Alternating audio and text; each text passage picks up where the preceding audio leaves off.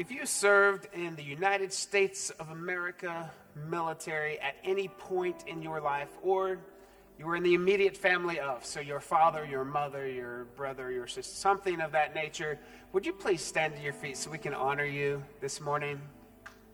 Come on, church.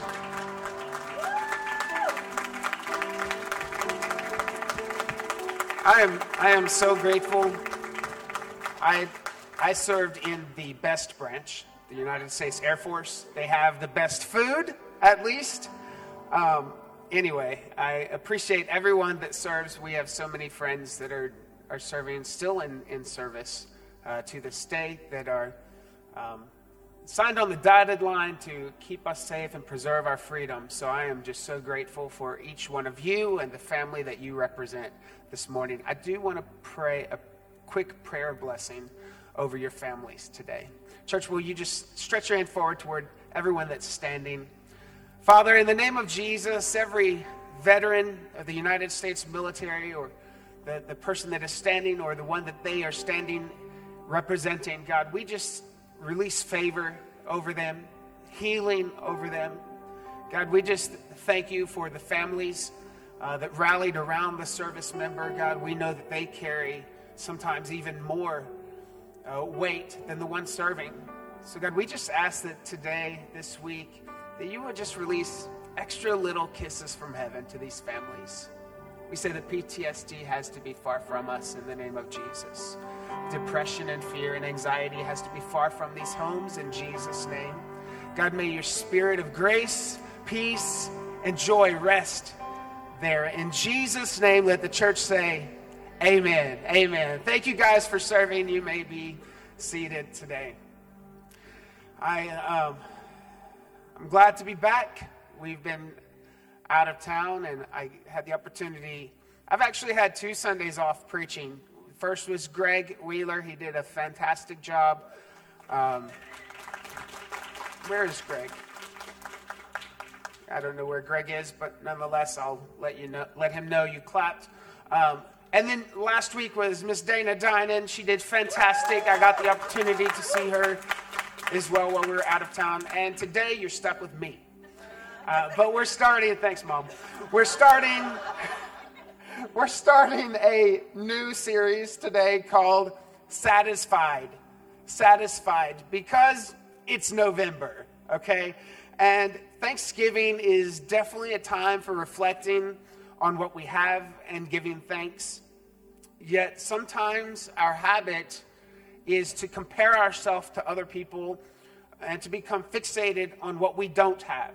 And especially when there are supply limitations and there's lack of connection in the world and there's extra fear for everyone to get a second, you know, dose or helping at the table, it's really easy, isn't it, for us to focus on what we don't have.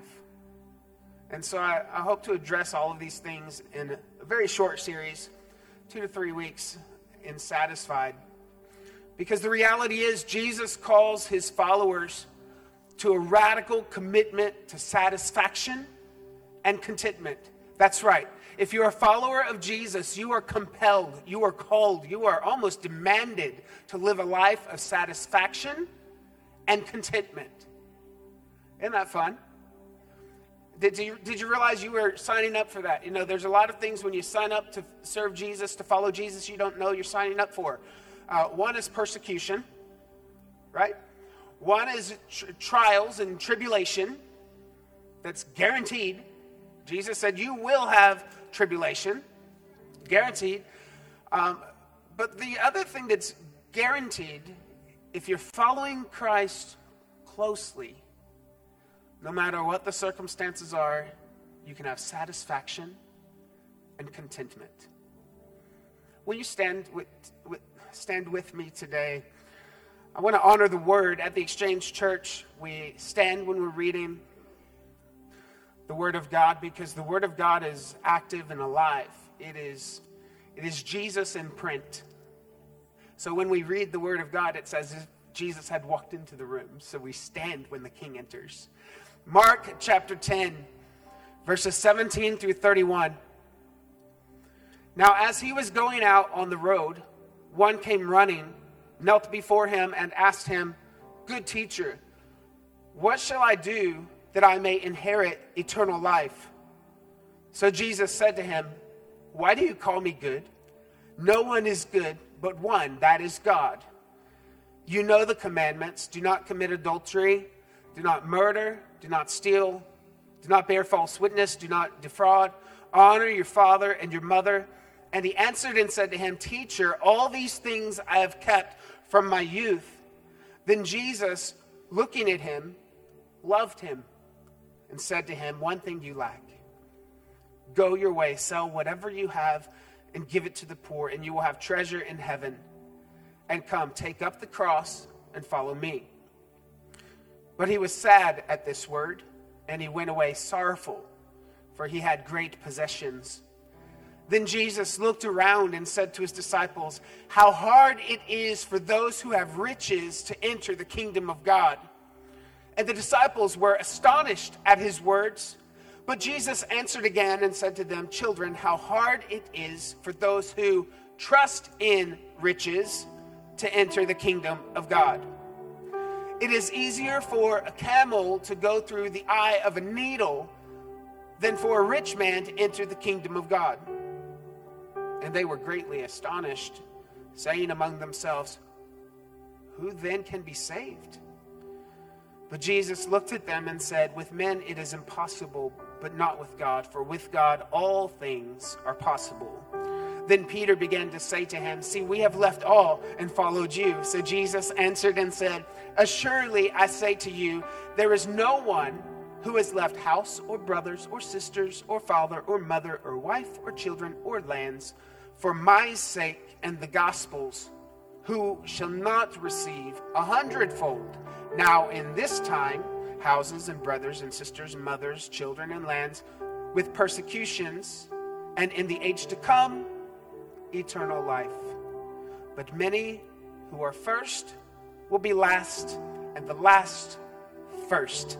The title of my sermon today is Too Bad, So Sad.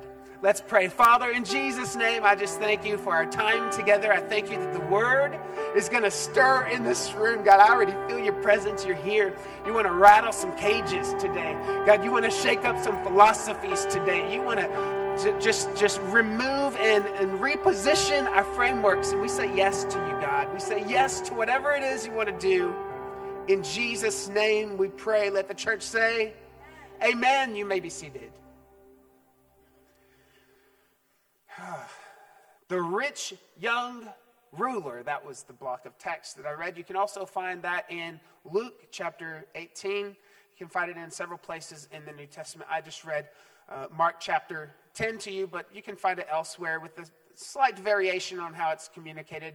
Um, to be honest, uh, I think this block of text at face value can be somewhat boring, and for anyone with money, can be somewhat scary how hard it is for a rich man to enter the kingdom of God. Some of you are like, I ain't got that problem. I have no worries. I am flat broke and on my way to heaven, right? But for some of you with means, you're like, can you explain to me what that means? Because we got home yesterday, no, Friday, uh, from 10 days in Florida with family, great time. I came home, though, when we left, I was leaving a home that was being renovated because of some water damage that we had had, uh, somewhere around $60,000 worth of work that the insurance is paying. So that translates to, yes, amen. Thank you, Jesus, for insurance. But number two, it's no small project. Um, it's, it's a lot of walls, it's a lot of floor, it's a lot of, a lot of, a lot of stuff and a lot of dust. And it's been, coincidentally, a lot of months since any progress has been made. And so I was excited to get away to an Airbnb that was fully functioning, uh, that you didn't have to breathe dust particles in your sleep. Uh, and then I came home and uh, we landed, and I'm driving home, and I'm slowly just starting to feel the weight of what I'm coming back back into. I, I get home and I think I'm just going to clean this place up. You know, we'd been gone for 10 days, dust had settled about uh, maybe that thick on everything. So we just cleaned up some stuff, cleaned the floors, and went outside and you know I had tons of leaves in the pool because you know wind, And so I'm, I'm out there and I'm just really trying to stay in an attitude of gratitude and thank the Lord for all of my many blessings. What a blessing it is to have a pool. And I notice on the fence there's a big tree that's laying on the fence. Not a limb, a tree. The entire tree has been uprooted. It is resting on our fence, and the top of it is on the ground. Now, to be fair, I knew it was there when we left the night before. We discovered it as we were packing, but we were leaving at 3 in the morning. And, and I said, I hope the neighbors take care of it. And because uh, it was their tree, to clarify, it wasn't my tree. It was their tree that was in their yard. It had fallen over onto our, our property, but it was still halfway in their yard. And I thought, I'll just take care of it when I get back. Well, I had forgotten the tree was there until I saw that the tree was there. And I realized I was no longer in the magic kingdom. My wife comes out, and I'm a bit frustrated. I got to admit, I'm a pastor, I'm a human, I've got my weaknesses too. And I said to my wife, like any unrighteous man would, I said, I'm going to go tell the neighbors to take care of their tree. Like 10 days, they've had plenty of time. To, and, and it's on the backside, so I don't really I don't really know those neighbors, you know what I mean? So I can act big. And she was like, Well, you're just going to pull it over on our side and take care of it? I'm like, No, that's not our tree. That's their tree. Half of their tree is on my yard. That's their, look at all I'm doing, baby. I got, I got enough to take care of right now. I'm, I'm cleaning the pool. I'm cleaning the house, our home. This is their tree. They can take care of it. And she was like, Okay, all right. So I, I leave, and I wasn't angry. I'm, I'm, maybe I'm exaggerating a tad on my flamboyancy. I wasn't really angry, but I was adamant I wasn't going to take care of it. So I walk over and I knock on the door. And this sweet older lady opens the door.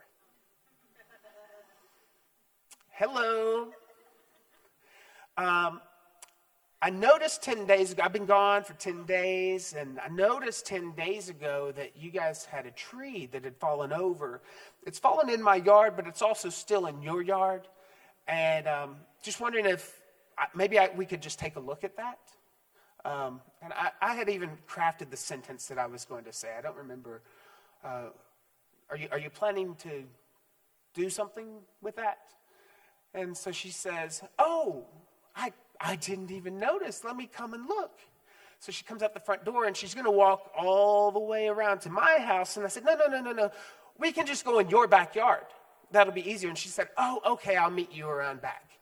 And so I turn and she said, Go through that fence. So I go through the fence and I'm walking back there. And all of a sudden, there's this yappy Taco Bell dog. And I'm like, and, and I hear the lady coming out, so I want to be kind to the dog. Uh, I mean, I would anyway, because it's, it's a living being that Jesus and my wife love. But I'm like, it's okay. And I'm smiling at the dog like I'm a dog person. It's okay, little Chi Chi. I'm, I'm going to be fine. Just go on. I'm more scared of small dogs than big dogs because big dogs just bark loud. Small dogs bite your ankles. So I hear some noise and I'm kind of like, before she comes out, I'm trying to just be like, shh. And so it runs off and, and it's still barking at me. And I'm walking to the corner and I hear a noise. I turn over and this dear woman is laying face down on the ground. It's exactly what I thought. I took off running. I was like, Are you okay? There's nothing, nothing. And I, I run to her. I said, are, are you okay? And she said, I will be. And I'm standing there. The dog's not barking, thank God. That's, I got 99 problems. The dog's not one. I said, can I, can I help you somehow? Well, yeah, if, if you could just be my rock.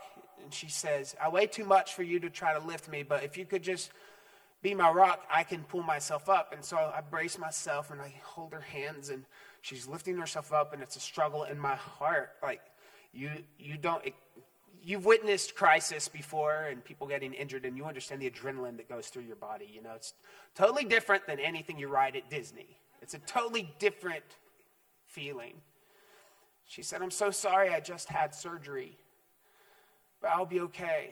And she stands up, and I pat her on the back because I'm not sure where the surgery is. I'm like, okay, why, why don't you stand here? Is there anything that you need? She said, No. And she stood there. She carried on a conversation with me while I go to look in her backyard for the tree stump. After I make sure she's okay, I get back to business.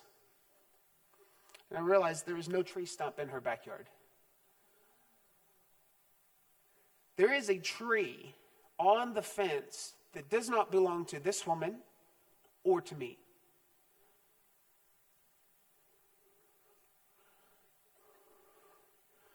So I called my boys. I said, hey guys, come outside, help me. We're going to push this tree into our yard and, and we're going to take care of it. And so we lift up the tree. They're on, in my yard, I'm in hers. And we push it over, I throw it over, and it kind of shatters into several pieces because it's a dead tree. And I, I, wish her well. I tell her, you know, call us if you need anything at all, and I see her off. So I, I believe that she's fine. Uh, and I get back home, and my wife looks at me and she said, So, did you tell them that they're going to have to take care of their tree? I said, No. I'm going to take care of it. And I told her everything that happened, and she said, Well, that's good because if you had still told her to take care of it after everything you saw over there, I would have thought you had no heart. Isn't it amazing how things change when you see both sides of the fence? You can go into a situation believing one thing, thinking one thing, doing one thing, but then you get over there and you see that the grass is greener, but then you see the water bill. Right? You, you, you see that things are different, but you understand. It just makes more, more sense. I, I believe that in our series, satisfied, I got to start first by taking you to the other side of the fence. Maybe you showed up today and you're like, Pastor, I want to be content. I want to be satisfied. I want this in my backyard. I want it looking pristine and in place. But I gotta, I gotta first take you to the other side of the fence because you gotta understand where satisfaction comes from before you know how to get it in your backyard. Of all the people that came to Jesus in, in the history of the Bible, this rich young ruler is the only one that left Jesus worse than the way he came. And yet he had so much in his favor. He was a young man with great potential. He was respected by others. He had authority. He had some ruling office. I mean, he was he had bank. He probably even had the good looks. You know what I mean? He was like the whole the whole package. And there was enough desire in his heart to know that something was missing. So he ran up to Jesus. It's just like some of us here in the room today, maybe watching online. You're searching for something because you know something's missing. You may not know what it is.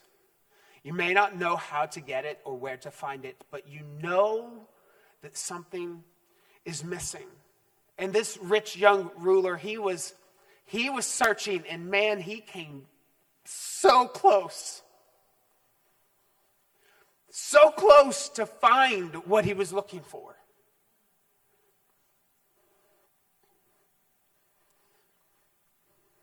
Not only is he, he rich, he's a ruler. He's a, he's a ruler, like he earned it. Do you know what I mean? Sometimes you see someone that's rich and you ask yourself, did you earn that? Or were you passed that? You know, passed that. So we don't know where his money came from. He could have earned it, he could have been passed it, but he was a ruler. You don't get to be a ruler in, this culture because daddy was a ruler. He earned it. He was a young man, probably in his 20s. This is speculation. Young enough that the Bible wanted you to know he's young. And he had influence and authority. But he's still searching. On, on the surface, it looks like he has it all. He, he's got the gold line chariot. He, he's got the nice shoes. He's got the nice uh, outfit, whatever, whatever men wore, whatever you call that, dress. His teeth are probably perfectly straight. Before they had braces, he probably had a way to get straight teeth because he had means. But he knew something was missing. So he comes to the right person at the right time with the right posture. And he asks almost the right question. He said, Good teacher, what must I do to inherit eternal life? I want to look at that question. It's a powerful question. It kind of has rocked my world this week. There are three elements to this that are so critical. Two of them he got right, and one of them he didn't. And you can miss the destiny that God has for your life by missing just one element of one question that you're asking the Lord. He started with good teacher. Look at your neighbor, say, good teacher. Good teacher. He got close enough to the situation to know that something was different about Jesus. He knew that Jesus wasn't like anybody else. He knew something was different, but he still had a superficial view of Jesus Christ. Now, the Jewish rabbis of this time, they didn't allow anyone to call them good teacher. Good, it, good teacher is not saying you're a teacher that teaches good. It's saying you are a good person that is a teacher, good teacher. And the rabbis wouldn't let people call them good teacher because no one could be called good except God alone. I don't know if it's an accident, if it was a something in his, you know, in his soul that was just kind of drawn to say good teacher because maybe his his inner man recognized what stood before him before his eyes and mind really did, but he said, Good teacher. He called Jesus who he really was. He was God. Jesus looked at him and said, Why do you call me good? No one is good except God alone. And Jesus wasn't saying he wasn't God. He was saying, Do you hear what you're saying? I'm going to check you right now. You, you called me good teacher. Why did you use the word good? Because we all know the word good is reserved for God alone. Are you calling me God? Why do you call me good? No one is good except God alone. You're using the right words, but do you understand, rich young ruler, what you're truly saying? And then the second part of this question it seems that the thing he's searching for is eternal life. Eternal life, which is the right thing. Can I get an amen from anybody who we've had a lot of distractions this year, last year, the past decade to understand that the main thing that we should be searching for is on the other side of this life, not in this life, right? This young man is searching for eternal life. And I got to be honest with you. I'm really impressed with that. I'm impressed that a young person is thinking about eternity because most young people don't. And that's not a dig for anyone that's young in the room. It's just I understand human nature because I too was once young. It's pretty incredible because typically young people are consumed with the present, the here and now where the next meal is coming from, if they look good or not, if they have the right connections, if they are liked by society, if, if they're going to get maybe uh, the kind of degree they want, or the husband or wife that they want, or the single life that they want to step into. Maybe God has called them to singleness, and, and they're just focused on building their singleness. And um, they're, they're, it's very contained to what life am I building on this earth right now, usually for most young people. So the fact that this young man is focusing on eternal life, that's pretty impressive. So, so he's a man that's with it. I hope I'm painting a picture. Like, you know, the rich young ruler comes up to Jesus and he walks away, but this is a man who has it going on. He's like made some really good decisions in his life to get where he is. He's really stable. He's obviously a man of morals, he's a man of character, he's a man of growth, of self development. It's a good man that's really searching. Guys, really searching. This isn't a, a, a, crazy man. It's not a greedy man. He's not a ridiculous man. He's not a demoniac. He is a good, good man that is searching. And he missed it by one phrase. He asks, What must I do? What must I do to inherit eternal life? And that's the problem. What must you do to inherit eternal life? What can you do to earn eternal life?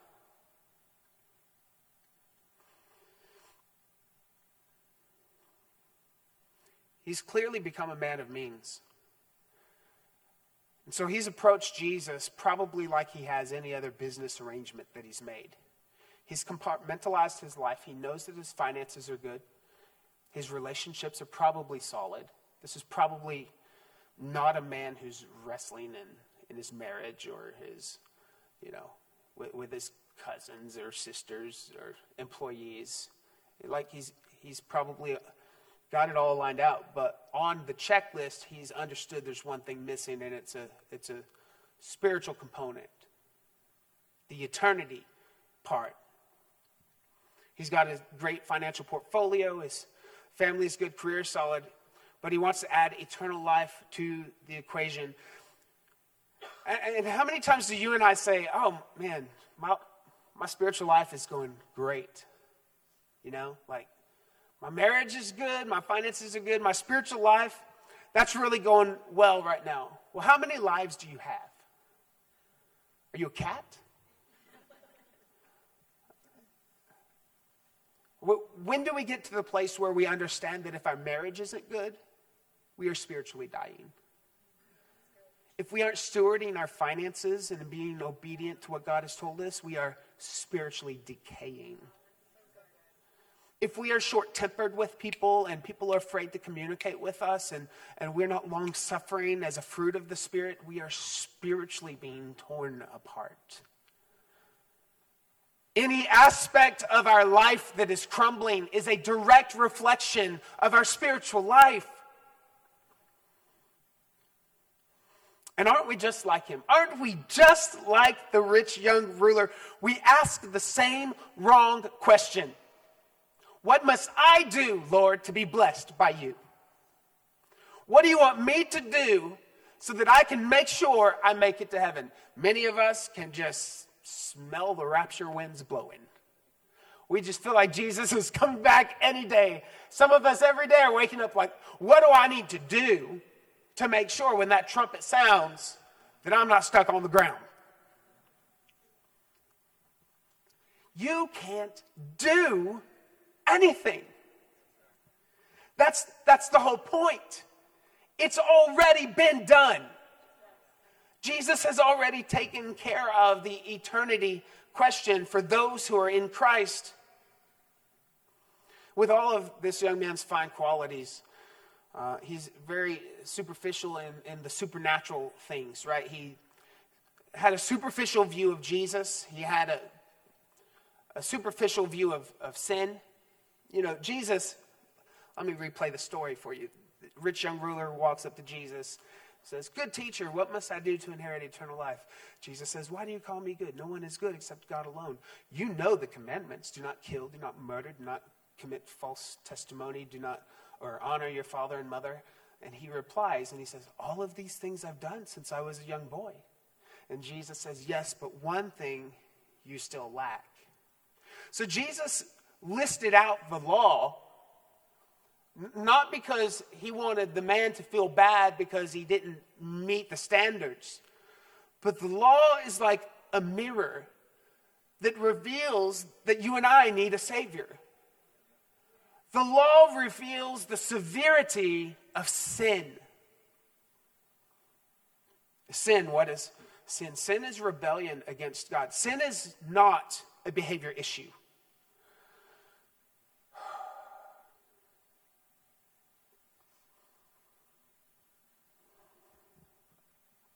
Sin is not an action.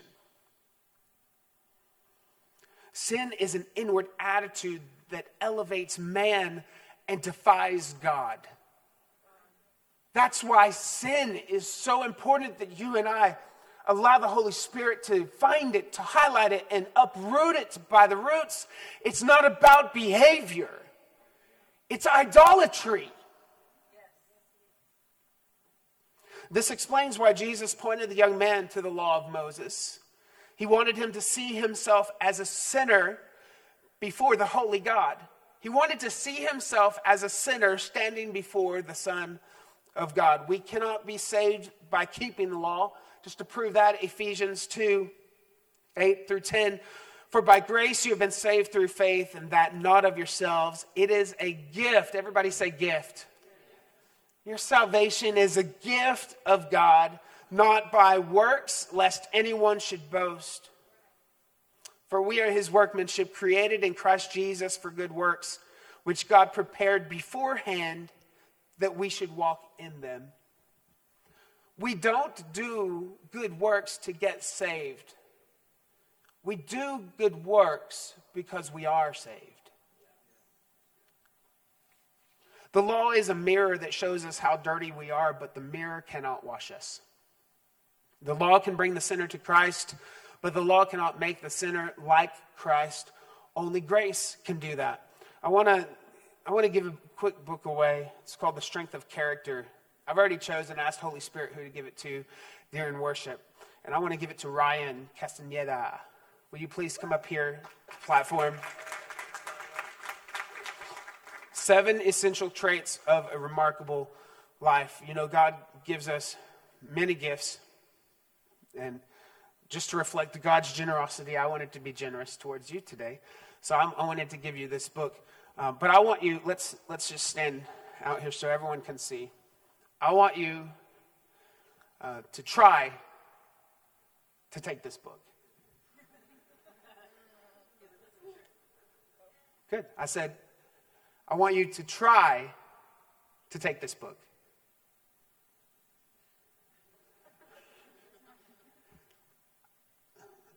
I want you to try to take this book.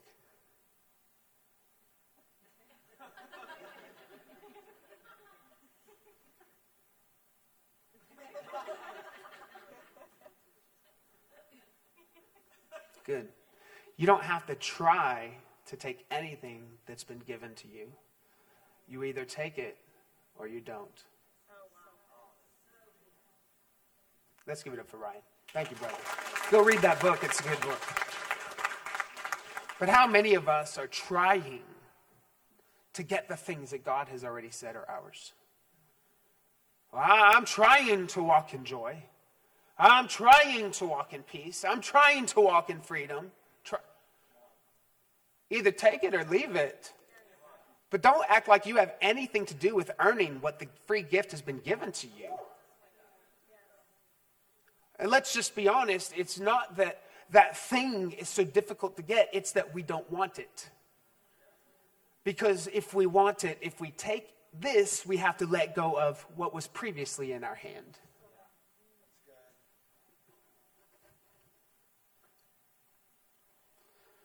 Looking at this man, you would conclude that he had everything.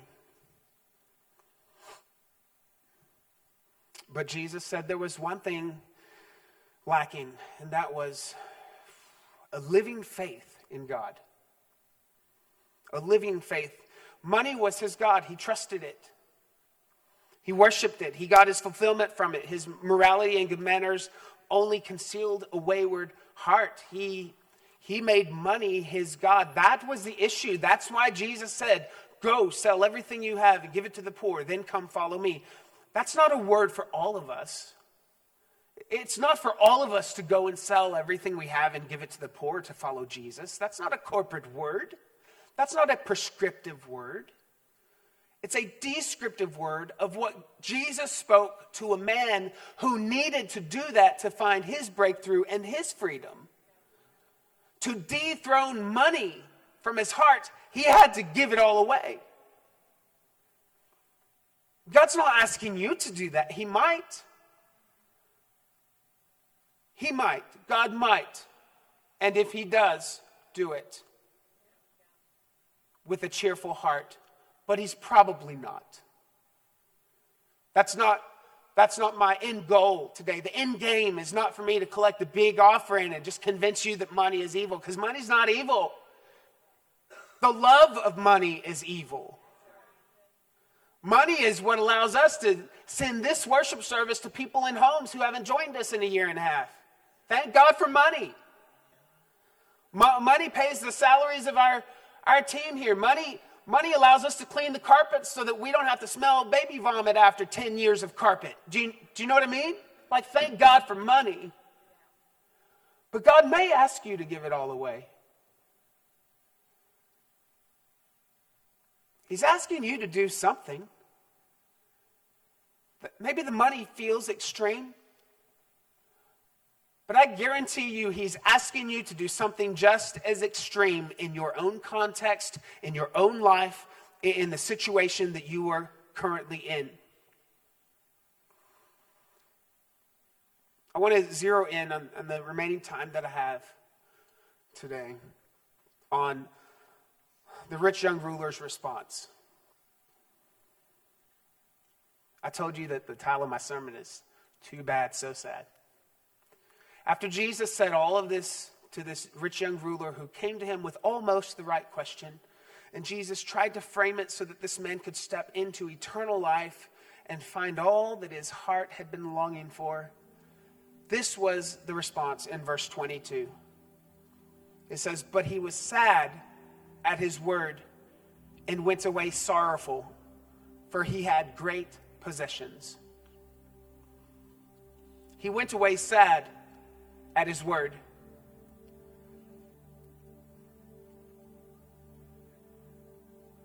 The church in America and other developed na- nations around the world, I suppose this would be true of England and Australia and um, Ireland, nations that I've, I've heard preachers and I kind of follow them. And um, so I have a pulse of what the global church feels like. This would not necessarily be true in underdeveloped regions of the world, but certainly in America, we went through a phase where teaching was based around uh, creativity.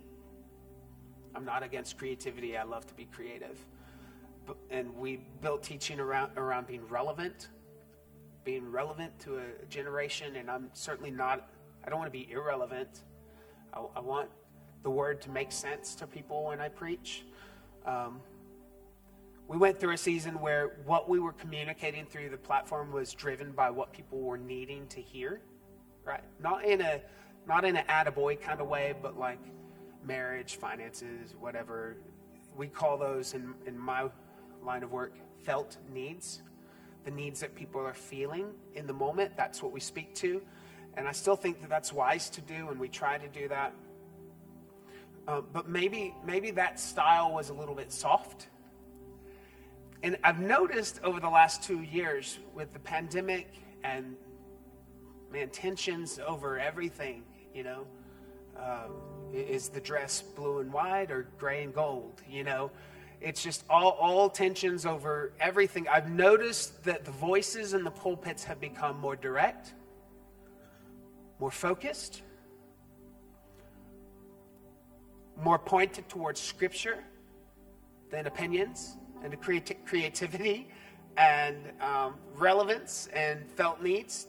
I don't know if you've sensed that from this house, but I would say that that's been true of this house too. There's been a, a growing weight as, as pastors of, am I leading people to truth? Because I'm seeing now more than ever, there is a pull to sidetrack people to get them to believe that this is true when the Bible says this is not true, this is true. And so because there is added added sin and pressure being applied, the voices in the pulpits are becoming stronger. I think that's a great thing. By the way, shout out to California who who has been under fire for decades and as a result the pastors in California have been more direct and forward and scripture driven than you know the Midwest, the South, the good old South, the Bible Belt than we've had to be.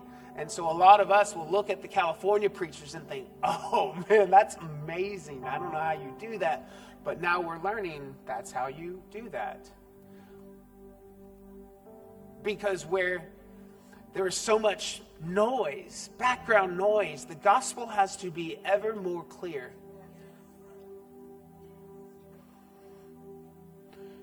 But as our sermons have gotten more difficult, what I found is a good amen corner. People will say amen. People will say that's right. People will even walk out crying because they feel the weight of the sermon, the conviction of the sermon. They, they walk away sad because what the preacher has spoken resonated so deeply. He kind of read their mail. And it's become somewhat trendy to be convicted. It's just become like trendy to be like, wow, that message really offended me. Wow, that message messed me up. You know, I hear it all everywhere, all the time. Not just, my, my friends, other churches everywhere. It's not just this house. Do you know what I mean? It's like trendy for all of America to just be offended by a sermon. Wow, that was so powerful. He just spoke the truth, man. That just that really stepped on my toes.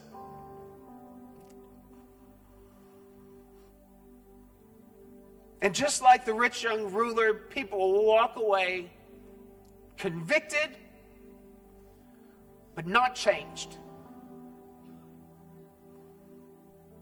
It's not the goal for you to come to church, hear a sermon, to feel sad, to feel convicted, even. That's not the goal. Conviction is not the goal of church, transformation is.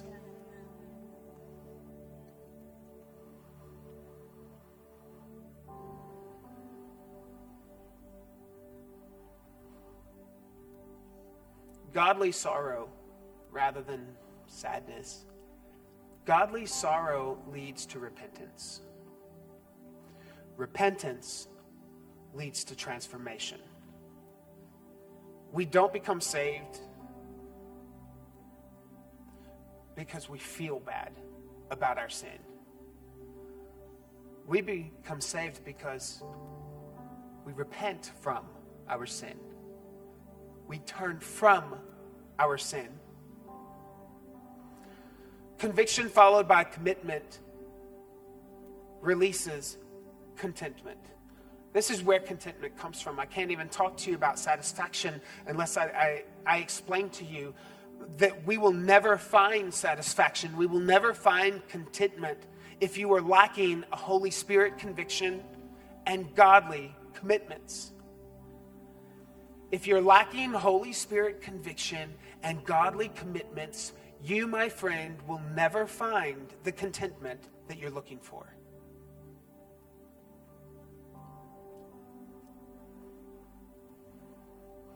We don't have behavior problems in the church, by the way. We have belief problems. And I'm wrapping up on this. I'm, I'm done on this.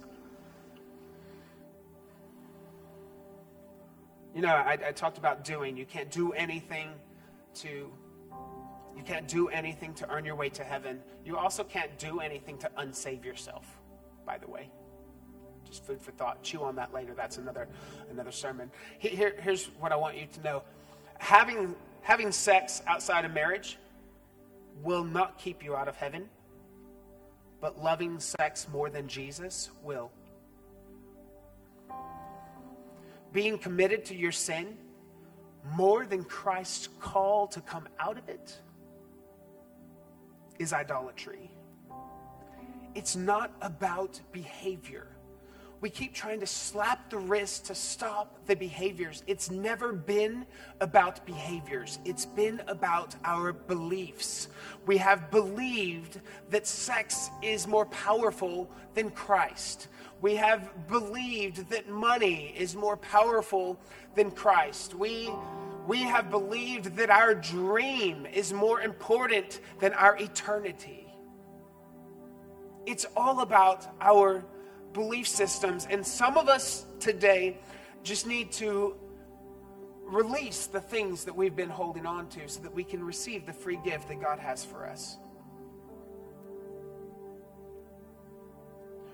There's a YouTube video you should Google. It's old and it's really funny in a way. It's just interesting to watch. There's an Aboriginal in maybe Africa, and he's trying to catch a baboon because the baboons hide water sources and he's thirsty. He doesn't know where to get water. So he finds a very large ant mound and he waits for a bamboo to be somewhere around and he gets a stick and he goes and he starts poking a hole in the ant mound. And then he gets seeds in his hand, lets them glimmer in the sunlight so the baboon can see it, and he puts it into the hole, and then he walks away. The baboon is very curious what the man just put in the tunnel. So the baboon looks around and he walks over to the big mound and he sticks his hand inside the tiny little hole. He fills the seeds, he grabs the seeds, holds on to them, tries to pull his hand out, but there's not enough room for his fist to get out, only his open hand. But the baboon will not let go of the seeds because the curiosity has got the best of him. So he throws himself against the mound over and over and over, trying to yank his fist out, while the man walks over and gently puts a noose around his neck so that the baboon will then lead him to water.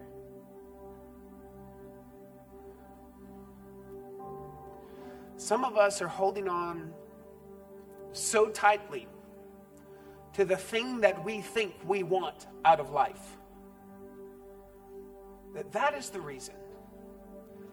That, that is the reason that we are finding ourselves not walking in contentment and satisfaction.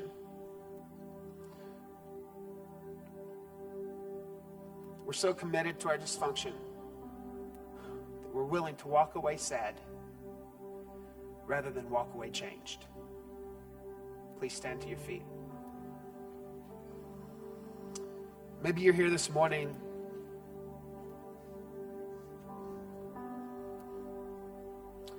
and you're trying to be like the rich young ruler. He's like, he is the man in your book. He's got the money, he's got the youth, the good looks, he's got the authority, he's got the power. Let me just tell you something that rich young ruler is no longer rich, he's no longer young, and he's no longer a ruler. The Lord wants you to step into the eternal things this morning. If you'll bow your head and close your eyes, maybe you're here this morning and you say, Pastor, I'm ready to make things right with Jesus. I'm ready. I'm ready. I'm ready to not just feel the conviction of the Lord. I'm ready to be committed to the process, committed to whatever it is He wants to do in my life, the, the sin that He wants to uproot from my life, the, the thoughts, the lies that I've been believing that He wants to replace with the truth. I'm committed. I'm, I'm going beyond just hearing the word and being convicted. I want to be more like Zacchaeus. I want to hear the word, be convicted, and as a result, I want my life to be changed. I want today to be the day of salvation for me. If that's you and you're ready to move beyond conviction and you're ready to be committed to the process that the Lord wants to do in your life, will you just wave your hand at me so I know who I'm praying for? Thank you. Thank you. Thank you. Thank you. Thank you. Thank you. Thank you. Thank you. Thank you. So many all across the room. Thank you, Father. If you're watching online, just do take take a step of faith and just lift your hand no matter where you are. Just say, That's me. That's me. Father, every person that has activated their faith, they are ready to move beyond conviction and step into the land of commitment that then releases contentment. God, I ask that you would give us the courage, the courage to, to not try to earn our salvation, but God, to let our actions be the result of our growing relationship with you, the intimacy that we feel with you. God, let us be solid in our identity, in who we are in Jesus Christ. Let us see you for who you are and in turn, Father, let us move into the realm of commitment. In Jesus' name I pray. Amen. Amen. Can you give it up for Jesus this morning? Let's just celebrate.